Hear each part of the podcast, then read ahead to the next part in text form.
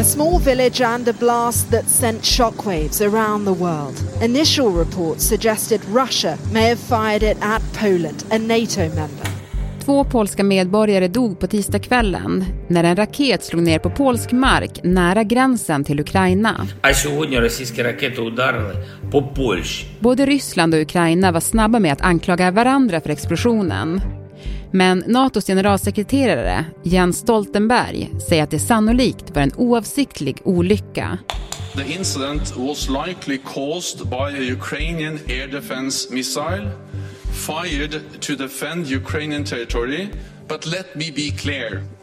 This is not Ukraine's fault. På en kvart får du veta vilka konsekvenser det kan få att Ukraina-kriget nu spilt över på ett NATO-land och hur farlig utvecklingen är. Det är torsdag den 17 november. Det här är Dagens Story från Svenska Dagbladet med mig, Alexandra Karlsson.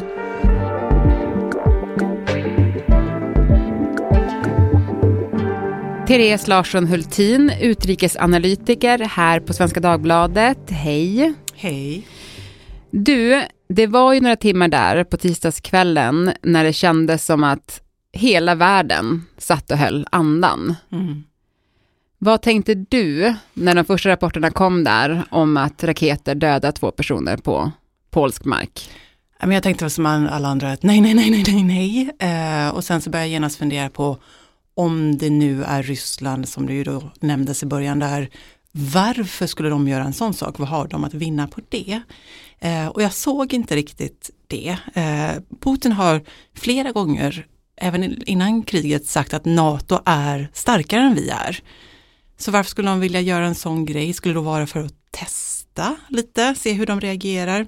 Mm, vad har man att vinna på det? Och sen så reagerar jag också på att, att Ukrainas president Zelensky eh, och utrikesministern Kuleba var ute väldigt snabbt båda två och sa liksom att det här är en kraftig eskalation. Mm. Vilket jag också tyckte var lite märkligt, men det är ju å andra sidan Alltså det finns ju bara ett land som inte är rädda för världskrig nu, inte därmed inte sagt att de vill ha det, absolut inte. Men Ukraina vill ju inte stå ensamma mot Ryssland.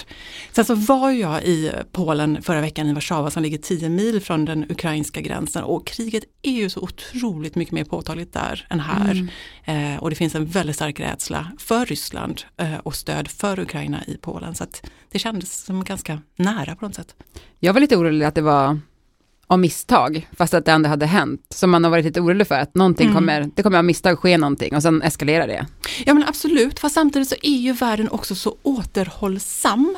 Alltså det har ju hela tiden pratats om, både från amerikanskt håll, från europeiskt håll, eh, att, att vi vill inte ha något världskrig. NATO har ju svarat, liksom USA, alla länder har varit ute och sagt att vi ska undersöka det här noggrant, vi ska inte komma med ett snabbt svar, utan vi ska se vad det är för någonting.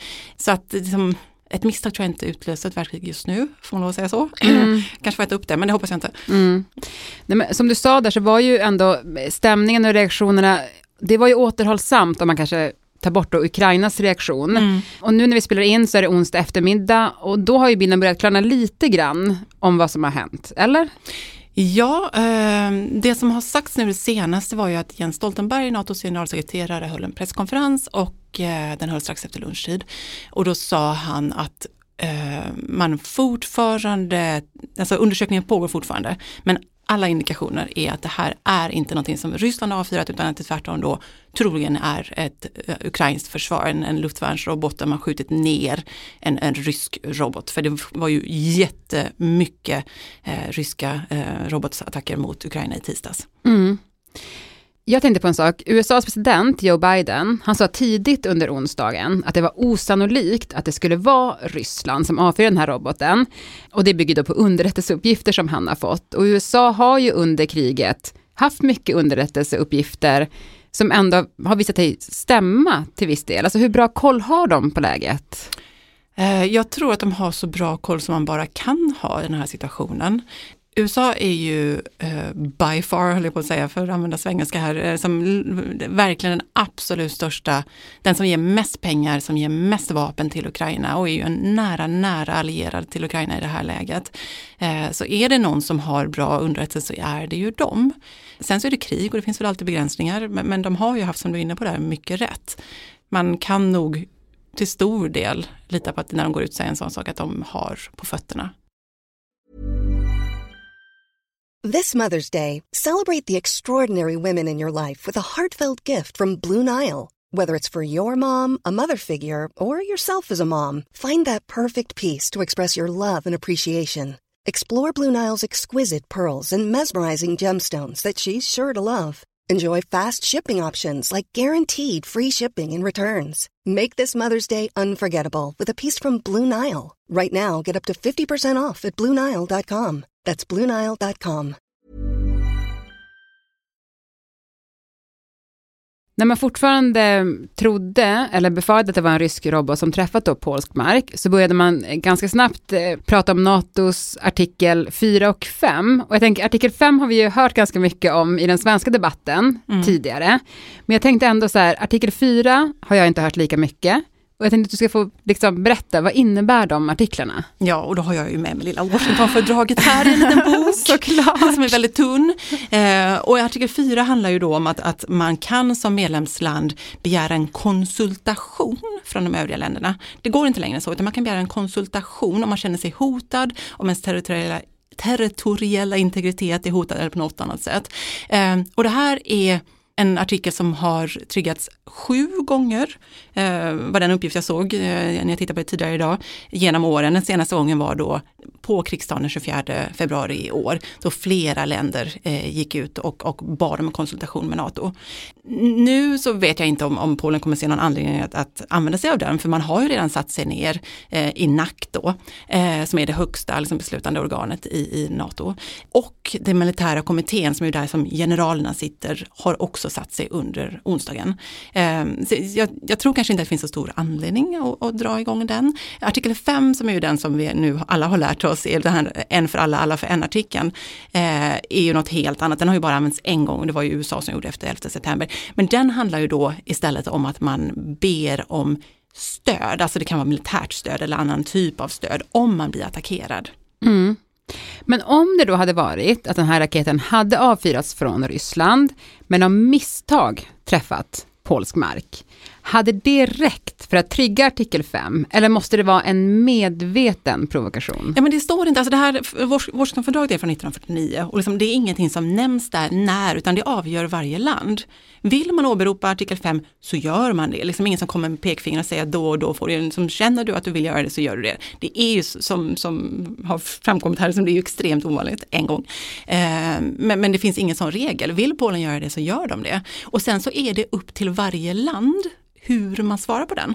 Det är liksom individuellt, man, man samråder såklart, men det är ingen, för jag, jag tänker mig att det är nu många som sitter och funderar på ja men om Sverige har varit medlemmar då och Polen gör det, vad betyder det för oss? Eh, nej men ingen, NATO är en organisation där det är konsensus som gäller, folk ska komma överens, länderna ska komma överens, eh, så det är ingen som kan tvinga fram en respons som vi inte vill. Eh, så skulle Polen då tyckt att, att det här var någonting man ville göra, men säger att det var mycket allvarligare än så här. Eh, så är det sen, då, då, har man samråd med varandra mellan länderna och sen så svarar Sverige som man vill. Det kan vara militärt, man kan skicka liksom understöd på något sätt, men, men det, är liksom, det är inget självklart. Nej. Eh, alltså det är inget självklart i när det görs och vad som blir svaret. Utan det får man ta från situation till situation. Mm, Okej. Okay. Ryssland, vad har de sagt om det här? Men de sa ju ganska snabbt att det här är inte vi, eh, som det här är någon som provocerar, varför skulle vi göra en sån här sak? Ryssland har faktiskt, såg jag nu precis innan vi gick in och började spela in, sagt att man är väldigt nöjd med USAs sätt att svara på det här. Att man tycker att USA har visat återhållsamhet och att det har varit ett rimligt svar. Eh, Biden var ju som sagt då ute tidigt och sa att, att det inte var indikationer på att det här då avfyras från rysk mark. Mm. Och NATO som du var inne på, de har ju hållit sammanträde och Jens Stoltenberg, generalsekreteraren, höll en presskonferens. Eh, vi kan höra lite på hur det lät. But we have no indication that this was the result of a deliberate attack. Our preliminary analysis suggests that the incident was likely caused by a Ukrainian air defense missile fired to defend Ukrainian territory against Russian cruise missile attacks. But let me be clear this is not Ukraine's fault. Russia bears ultimate responsibility as it continues its illegal war against Ukraine. Therese, vad tyckte du var mest intressant av det som sades där? Ja, men det var väl då den här återhållsamheten där han var tydlig med att liksom, det fortsätter att, att undersöka och, och, att han sa också att det här är inte Ukrainas fel. Alltså oavsett om det då var Ukraina, vilket då antyder på att av, av misstag, så, så, är det inte Ukrainas fel för det här är ett olagligt krig som, som Ryssland har initierat och Ukraina svarade hur som helst bara på den här då massiva attacken från Ryssland under tisdagen. Eh, och sen så fick han en fråga, den första frågan efter presskonferensen kom från en polsk journalist eh, från polska radion och hon frågade kan vi få hjälp med mer luftvärn, luftvärnsskydd? Secretary General, what could be the outcome concrete, in concrete terms of today's meeting? Can we expect enhancing the Europe's air defense, especially in the countries bordering Ukraine? Och då undvek eh, Stoltenberg att svara på den utan han bara liksom räknade upp all förstärkning man har gjort genom året. And NATO has significantly increased its presence in the eastern part of the alliance, in particular uh, since the uh, invasion of Ukraine in February. More, uh, uh, troops, uh... Men det som är intressant, jag var ju inne på Polen där innan, det är att Polen håller ju på att rusta upp enormt mycket. Alltså det kommer ju bli en av Europas största militärmakter när de är klara. Jag, jag såg någon siffra här att de ska satsa 225 miljarder kronor bara nästa år. Det är mm. enormt mm. mycket pengar. Mm. Och fram till 2035 så ska det vara som över 1200 miljarder kronor. Mm. Eh, och man köper, man köper eh, attackhelikoptrar, man köper tanks, man köper allt möjligt. Alltså det, är, det är verkligen en massiv upprustning i Polen just nu. Mm. Och som du sa så var du i Polen mm. i förra veckan. Eh, och Polen har ju en viktig roll i det här kriget. Det är ett grannland, de tar emot mm. mycket flyktingar, de ligger väldigt nära liksom, där mm. ett krig pågår. Alltså, hur är stämningen där? Man, man ser ganska mycket ukrainska flaggor i stadsbilden. Eh, det är någonting som det ständigt pratas om. Polen är idag ett väldigt polariserat land, djupt splittrat politiskt. Man har ju det här väldigt konservativa nationalistiska partiet som heter PIS. Eh, och sen så har man ju oppositionen. Eh, och de är inte överens om någonting, förutom en enda sak. Och det är liksom hotet från Ryssland och stödet för Ukraina. Det är liksom det enda man är överens om. Och det här är extremt påtagligt. Det är någonting som, som alla är, som det, landet står verkligen bakom den här upprustningen och den här rädslan.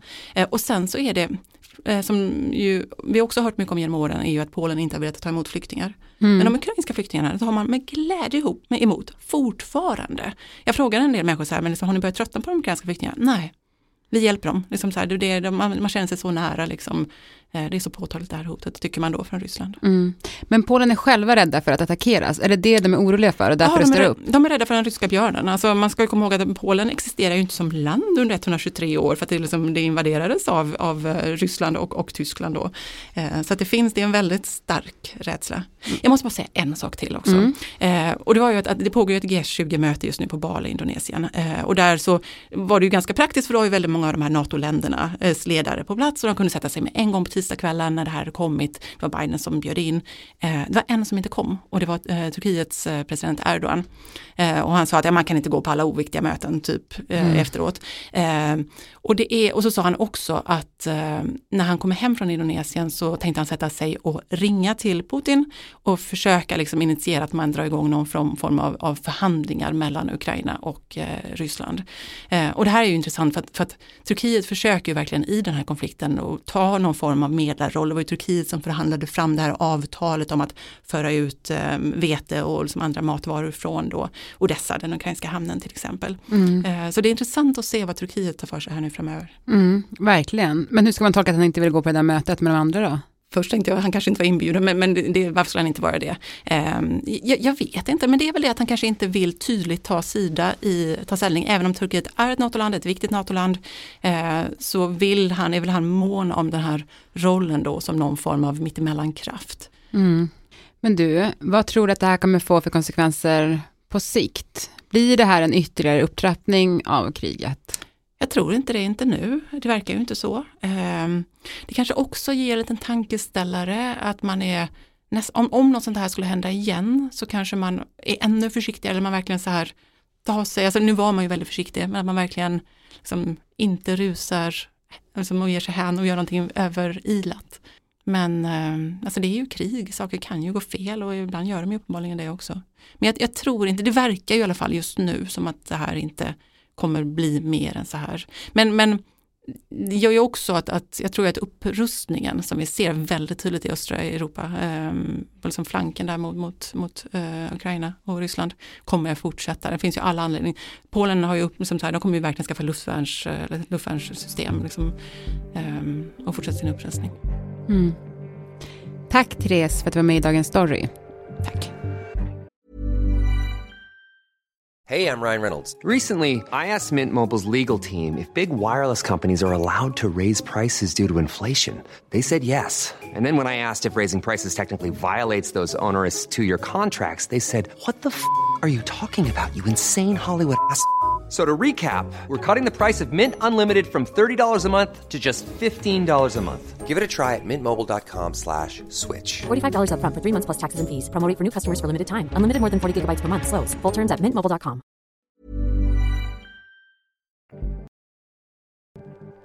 Programmet idag producerades av Kajsa Linderoth, redaktör var Erika Hallhagen och jag heter Alexandra Karlsson. Vill du kontakta oss så mejla till dagensstory.svd.se. Normally, being a little extra might be a bit much, but not when it comes to healthcare. That's why United Healthcare's Health Protector Guard fixed indemnity insurance plans, underwritten by Golden Rule Insurance Company, supplement your primary plan so you manage out of pocket costs. Learn more at uh1.com.